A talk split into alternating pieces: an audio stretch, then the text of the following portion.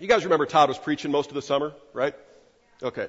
Uh, question. What was Todd preaching on? And again, he's not here, so we can actually talk about him. It'll be okay. Guys, what was Todd preaching through? Yeah, this whole idea of the resurrection. Um, and if you guys weren't here this summer, that's okay. We'll, we'll, we'll kind of recap that a little bit. Um, but now here's what I really am curious about. How many of you guys found yourself frustrated with what Todd was preaching through this summer? And you can, I mean, a couple things. You can be frustrated with Todd if you want to be, and that's okay. We'll talk about that if you want. Maybe. um, or just content wise, that you just didn't, you know, you didn't get it, or you're just struggling with connecting all the dots there. How many of you guys were frustrated, like in that sense? You just, maybe not frustrated is the right word, but you felt that tension. Anybody feel that tension? Okay, a good handful of you, but not, you know. Hey guys, and understand something. My life wrecked.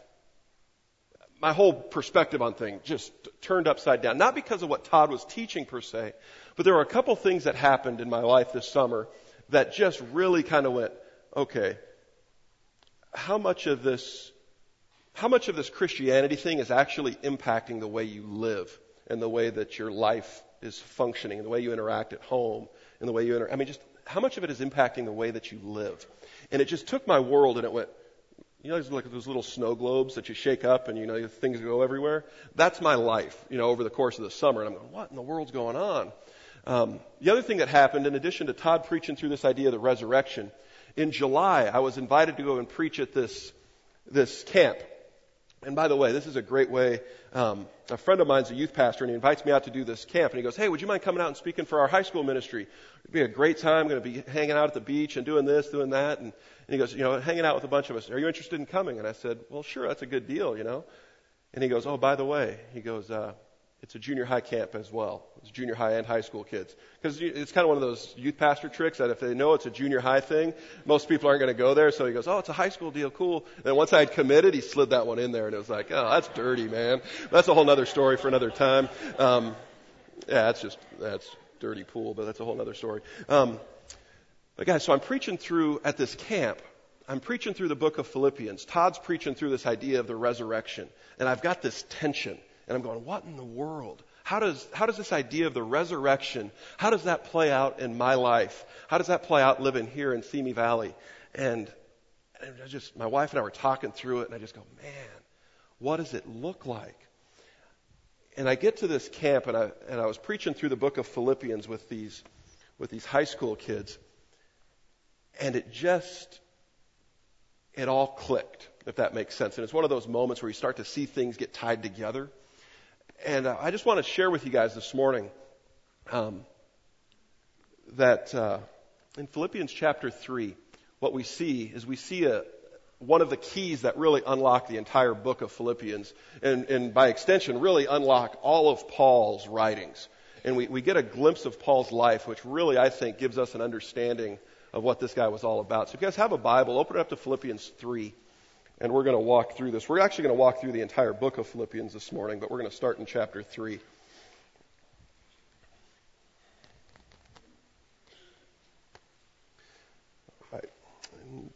chapter 3, we'll start in verse 2.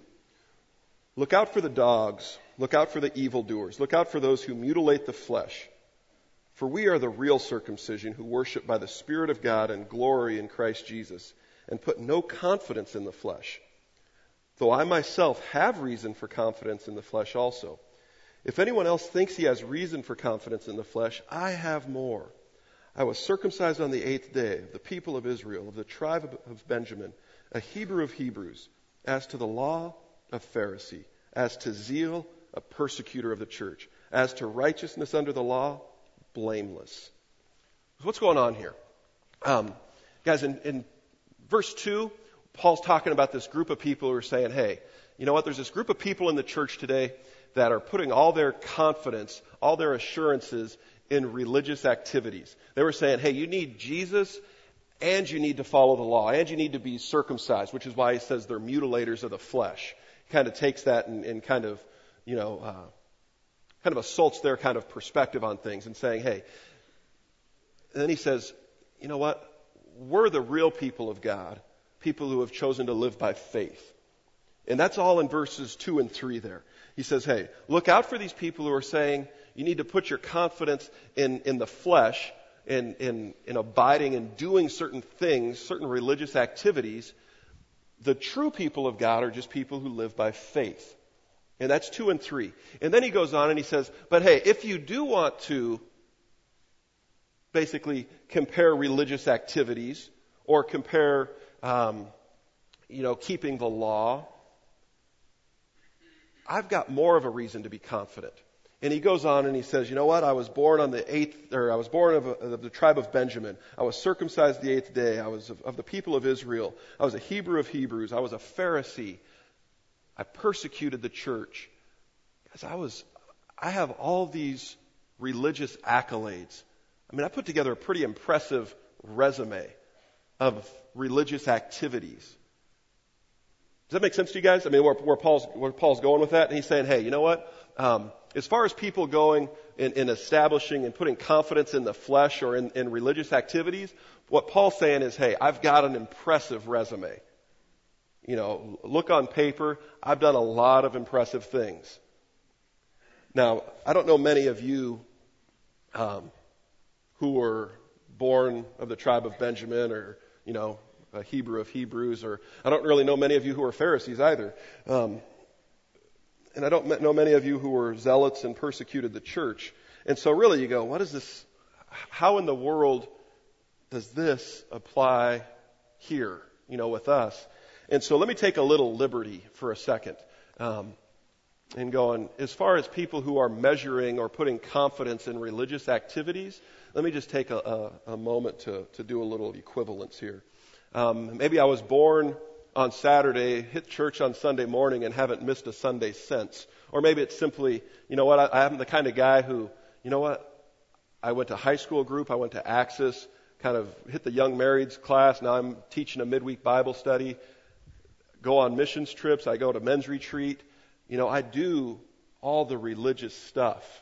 You know, when the church has a picnic, I'm there barbecuing, you know, type of thing.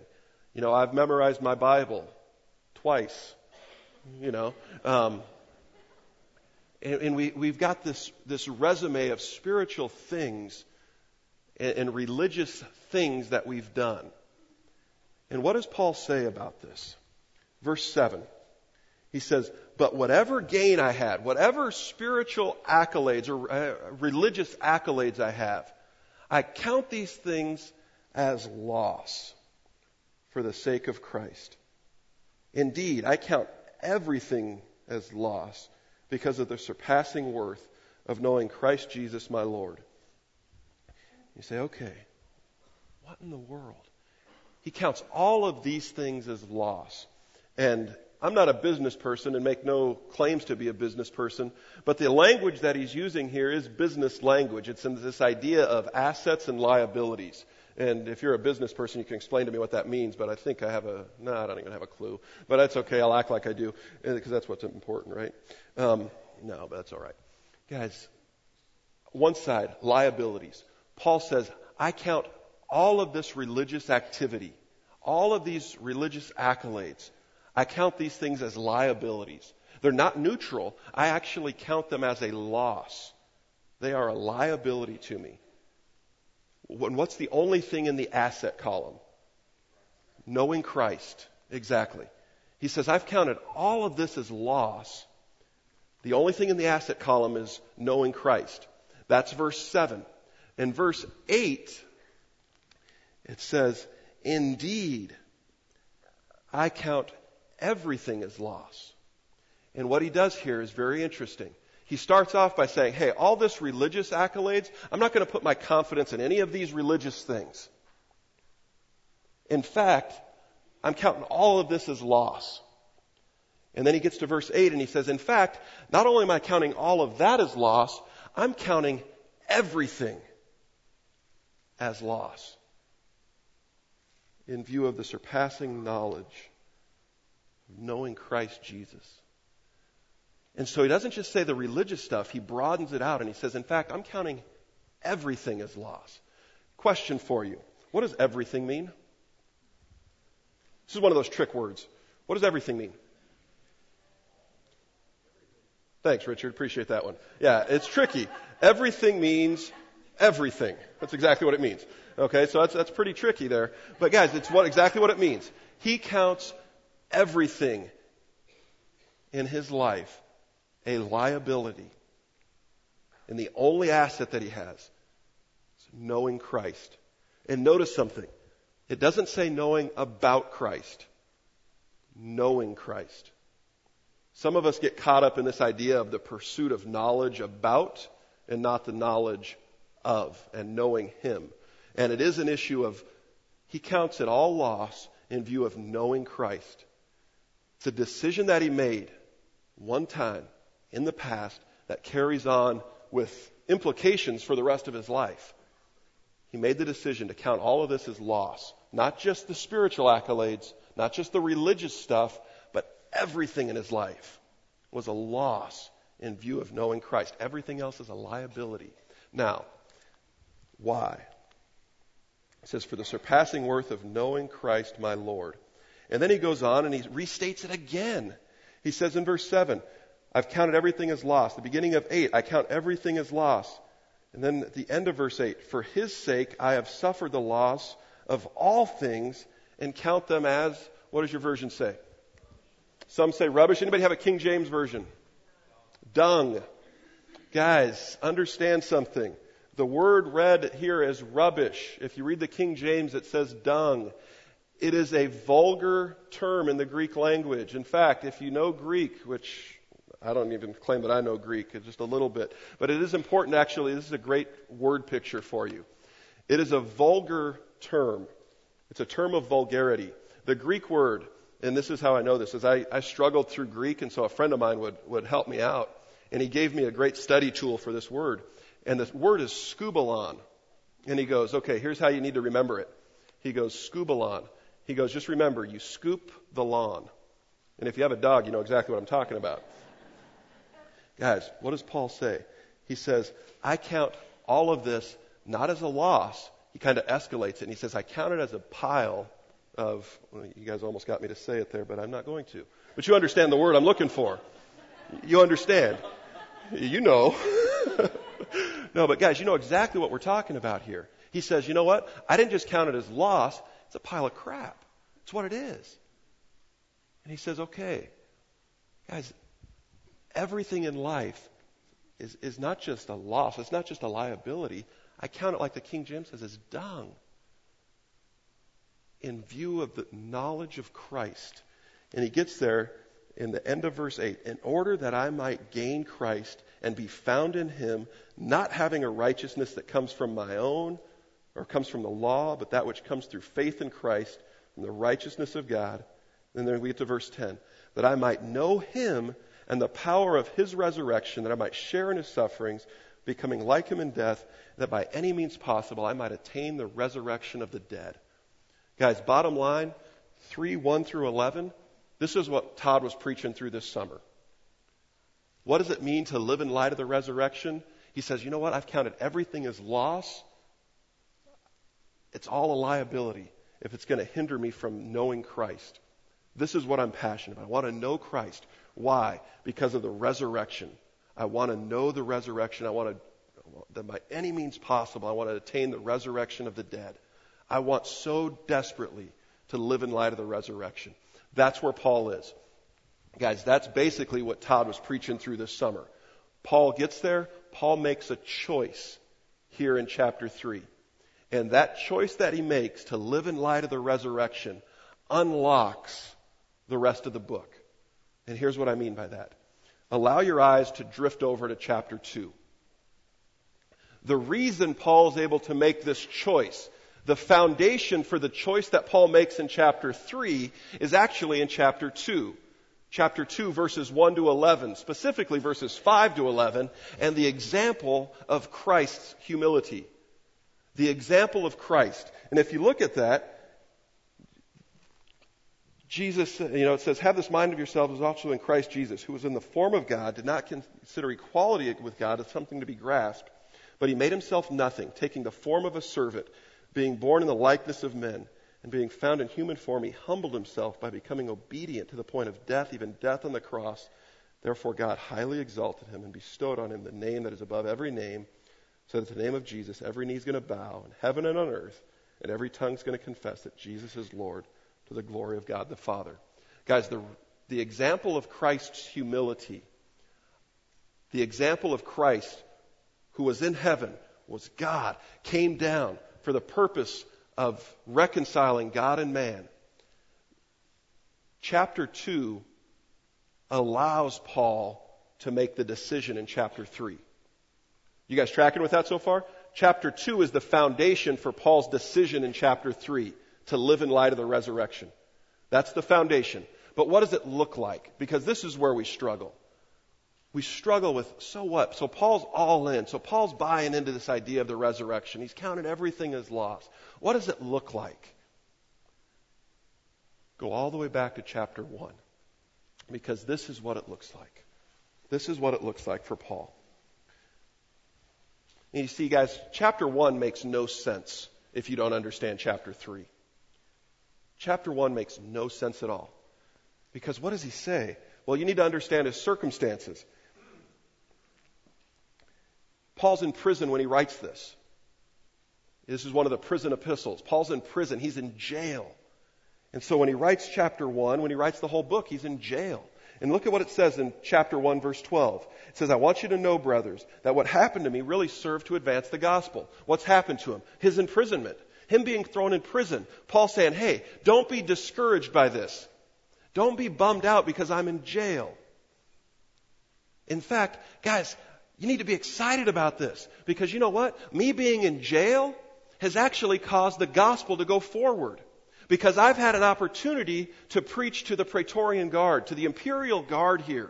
All these soldiers that are guarding me, I've had an opportunity to preach to them. You know what? And not only that, but my imprisonment has caused the rest of the body, other believers, to kind of to, to fill in the gap. They realized that I wasn't out there preaching anymore, and so since I've been in prison, you know what they're doing? They've gone out and they're preaching now. They're filling in the void that I left. And so, you know what? Don't be sad. Be excited because my imprisonment has led to the gospel going forth. Don't be discouraged at all. You go, what in the world? This guy was in jail. This guy's in prison. And he's saying, you know what, guys? You need to be excited about this. Why? Why was Paul excited about this? In fact, if you go to verse 13, or sorry, 15, he goes, you know what? In my void, because I'm in prison, this void that is left, some godly people have gone up and, and have, are preaching the gospel. But in verse 15, he even says, you know what? Some people have gone out and are preaching and they have horrible motives. You know, they're trying to preach for their own benefit and so that they can have a little, you know, power trip type thing. And Paul goes, you know what? I'm even excited about them. You know why? Because the gospel's going forward. You go, what in the world? Who is this guy? How is it that Paul could rejoice while he's in jail, while he's suffering, while he's being afflicted? Why is it that he can rejoice in his given circumstances? It's not a rhetorical question, by the way. It means you need to talk now. Guys, why is it? Good. Somebody else. Uh, because all he cares about is Christ. Because the choice that he made in chapter 3, guys, he chose to live in light of the resurrection. Everything else is loss. So the only thing that matters to him is furthering the gospel, is ministry. He's going to live a radical life of ministry. Why? Because of the choice he made in chapter 3. His life was consumed with ministry. To the point where when he's in prison, he says, Hey, praise God, look at the opportunities for ministry. Not just for my own personal ministry, but look what happened. You know what? Out there, people stepped up. Praise God. His life was consumed with ministry to the point where he gets to chapter 1, verse 21, where he says, You know what? For me to live as Christ and to die as gain. And you go, You know what, guys? Bottom line, we don't understand this. In fact, this is an impossible verse to understand if you don't understand chapter 3, the choice that Paul made to live in light of the resurrection. Because you go, you know what? We misunderstand this idea of to live as Christ and to die as gain for one of two reasons. One, We have no idea what it means to live as Christ because we have no idea what it means to die as gain. Does that make sense? We have no idea how to live as Christ because we really don't buy into this idea that dying is gain. Because if we did, if we bought in and we said, you know what, our death would be the absolute best thing for me right now because I would be restored and I would be in the presence of God, you know what? That would make any circumstance in life tolerable. It would make any circumstance in life bearable. Why? Because you know what? What's the worst that's going to happen to me right now? I die? Great. Praise God.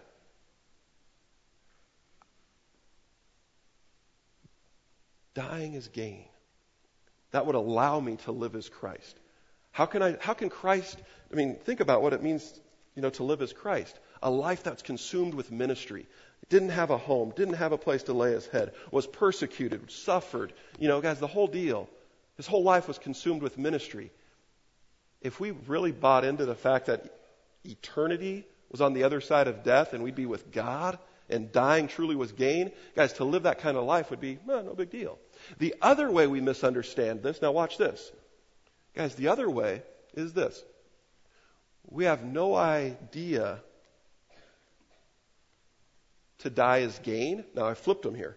We have no idea that dying is gain because we have no idea what it means to live as Christ. See, on this one, we just flipped it. Because, guys, if we lived a life of absolute, that was just committed to ministry, that was just absolutely committed to the furtherance of the gospel, just absolute, just looking at the life of Christ and going, man, his whole life was consumed with ministry. You know what? At the end of the day, dying would be gain. Think about that. If our whole life was consumed with reconciling people to God and doing whatever it takes, takes at all costs to do that, you know what? At the end of the day, dying would be gain. Because I'd be spent. I'd have nothing left. Guys, and so we don't understand this idea to live as Christ, to die as gain, for one of two reasons. Either we don't understand to die as gain because we don't understand to live as Christ, or the other way around. Either way, guys, the key that unlocks this idea is the choice that Paul makes in chapter 3 to live in light of the resurrection. Because you see it, guys, in, in chapter 1 there, when Paul says, you know what? For me to live as Christ, to die as gain. Then right following that, he says, you know what? Because I so desperately want to go and be with God. I so desperately want that. But you know what? I'm going to stay on here because I'll have a greater platform for ministry with you guys. Even though Paul knew that him dying and being with the Lord would be best, he says, you know what? I'm going to stay here with you guys. Why? Because that'll give me the greater platform for ministry. Guys, Paul's entire life was consumed not with his job, not with his family. His entire life was consumed with ministry, doing the work of ministry. Now, understand something. Your job can be a platform for ministry.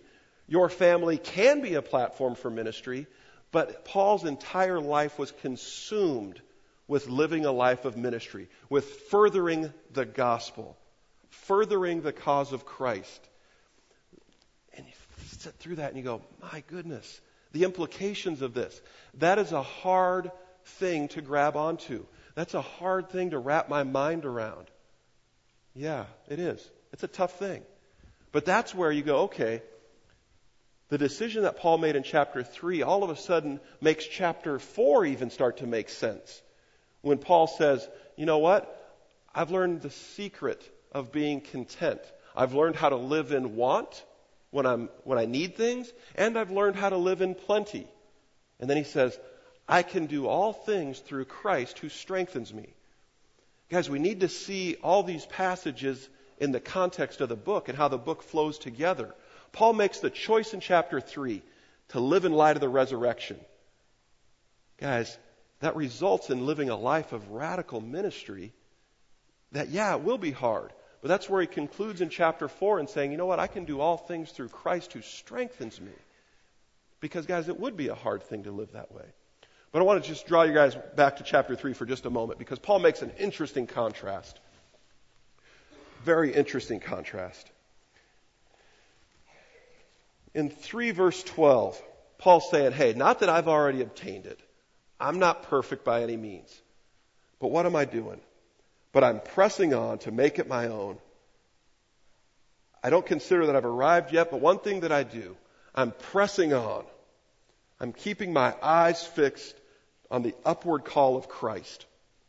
If you guys will allow me to use this language, I'm keeping an eternal perspective. I'm forgetting what lies behind and I'm pressing on. You guys get a picture there? That's what Paul's doing. He says, okay, in light of the resurrection, I've not obtained it yet. I've not, I've not got it all figured out, but I've made this choice. I'm forgetting what lies behind and I'm pressing on towards the upward call of Christ. I'm keeping my eyes fixed on eternity.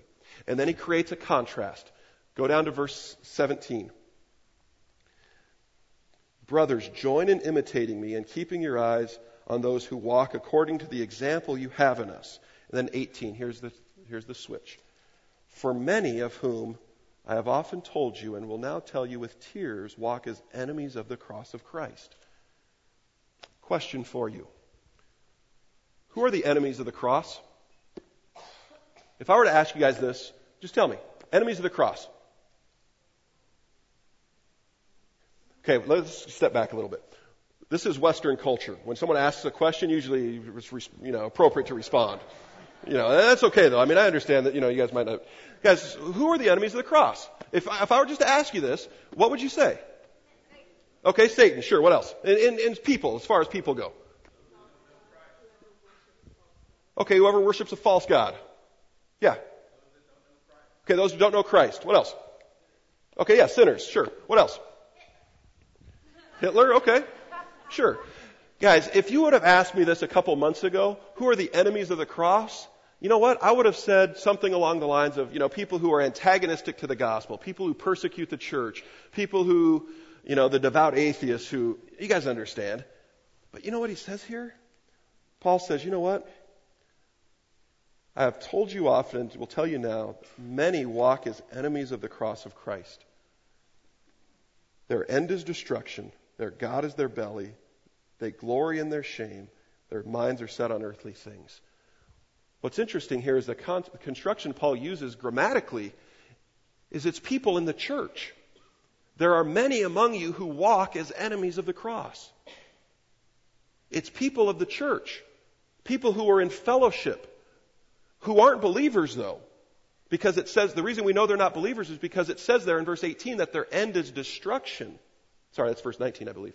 But it says, there are many who walk as enemies of the cross. Guys, this idea of walking indicates that it's a, it's a part of the, body. They, they would claim fellowship with believers. So they're part of the church, but they're not believers because their end is destruction. But what is their lifestyle? How do you tell these enemies of the cross? Look at what it says, and here's the contrast. Their God is their belly. Other translations read, their God is their appetite. Not, not, not appetite for hunger, but just appetite for self-indulgence. Guys, they're people who are self-indulgent. They feed their earthly, fleshly appetites, their desires. They glory in their shame. They're proud of the things that should be shameful. And those two things kind of fit under this last one, which is really the umbrella statement, and that's this. They have their mind set on earthly things. The enemies of the cross, people in the church who are not believers, their lifestyles characterized by self indulgence, being proud of things that should be shameful, and having a mind that's set on earthly things. Those are the enemies of the cross. And that's in contrast to what Paul was saying in verse 12 of saying, hey, you know what? I've forgotten these things. I'm putting these things behind me and I'm pressing on and I'm keeping my eyes focused on the upward call of Christ. The enemies of the cross, they have their minds set on earthly things, their own appetites, their own indulgences. And guys, our own indulgences and our, our, this idea of our minds set on earthly things not necessarily just finance. Not m- just money. That's part of it. But your time. Is your time, how you invest and spend your time, is that spent in an earthly fashion or is it spent in light of eternity? The way you interact with your family, the way you conduct your business, everything about you. Is it something that is self indulgent or, is, or something that's focused on earthly things? Or is it something that's truly in light of the resurrection? Like Paul here, the contrast that, you know what, I've forgotten the things that lie behind and I'm pressing on, with keeping my eyes fixed on eternity towards the upward call of Christ. Guys, at the end of the day, Paul knew something here. And it's, it's interesting, guys, because we just process through this and you go, you know what? I just want to share with you guys something that you can still have your mind set on earthly things, even, even though you're doing a lot of good. Does that make sense to you guys? Um, you go, well, I, I went on this missions trip, or I gave, you know, this hundred bucks for a picture last weekend. And go, you know what, guys? You can, you can still you know, have your mind set on earthly things, even though you're doing some things that are good. Paul said, Hey, I've got a list of pretty impressive, you know, religious accolades. But you know what? I'm counting it all as a loss, as a liability. I'm choosing to live in light of the resurrection. Now, guys, understand something. There is no neutral here. There is no neutral. You are either living in light of the resurrection or you're not. Paul made a choice to live in light of the resurrection. What does that result in? That results in him living a life of radical ministry, a life that is consumed with ministry. That's what his life was about. As you can choose to live in light of the resurrection, or you, you can choose not to. But there's no neutral. And so the question then becomes for you guys what are you going to do with the resurrection? You know, what choice are you going to make with it? Because Todd laid it out all summer when we kind of walked through it this morning. What are you going to do with the resurrection? Matt and the folks uh, um, are going to come up and, and, play a couple more songs with you guys, or you know, with us and whatnot. And I would just encourage you guys to process through that, process through what that looks like.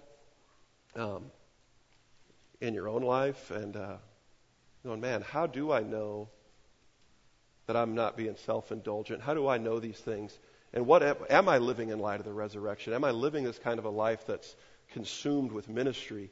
And if you guys have questions about this or something, please come on up over here. There's going to be some folks over, uh, you know, by the prayer room there. If you're kind of coming up and going, man, I don't have a clue what you're talking about. I don't even understand this idea of a resurrection and you just want someone to explain to you what Christ did and how he reconciled God and man, please come on up and, and talk to us. We'd love to talk to you guys. But, uh, guys, I would challenge all of you guys to uh, consider your life and consider what kind of choice you've made with the resurrection. Thank you.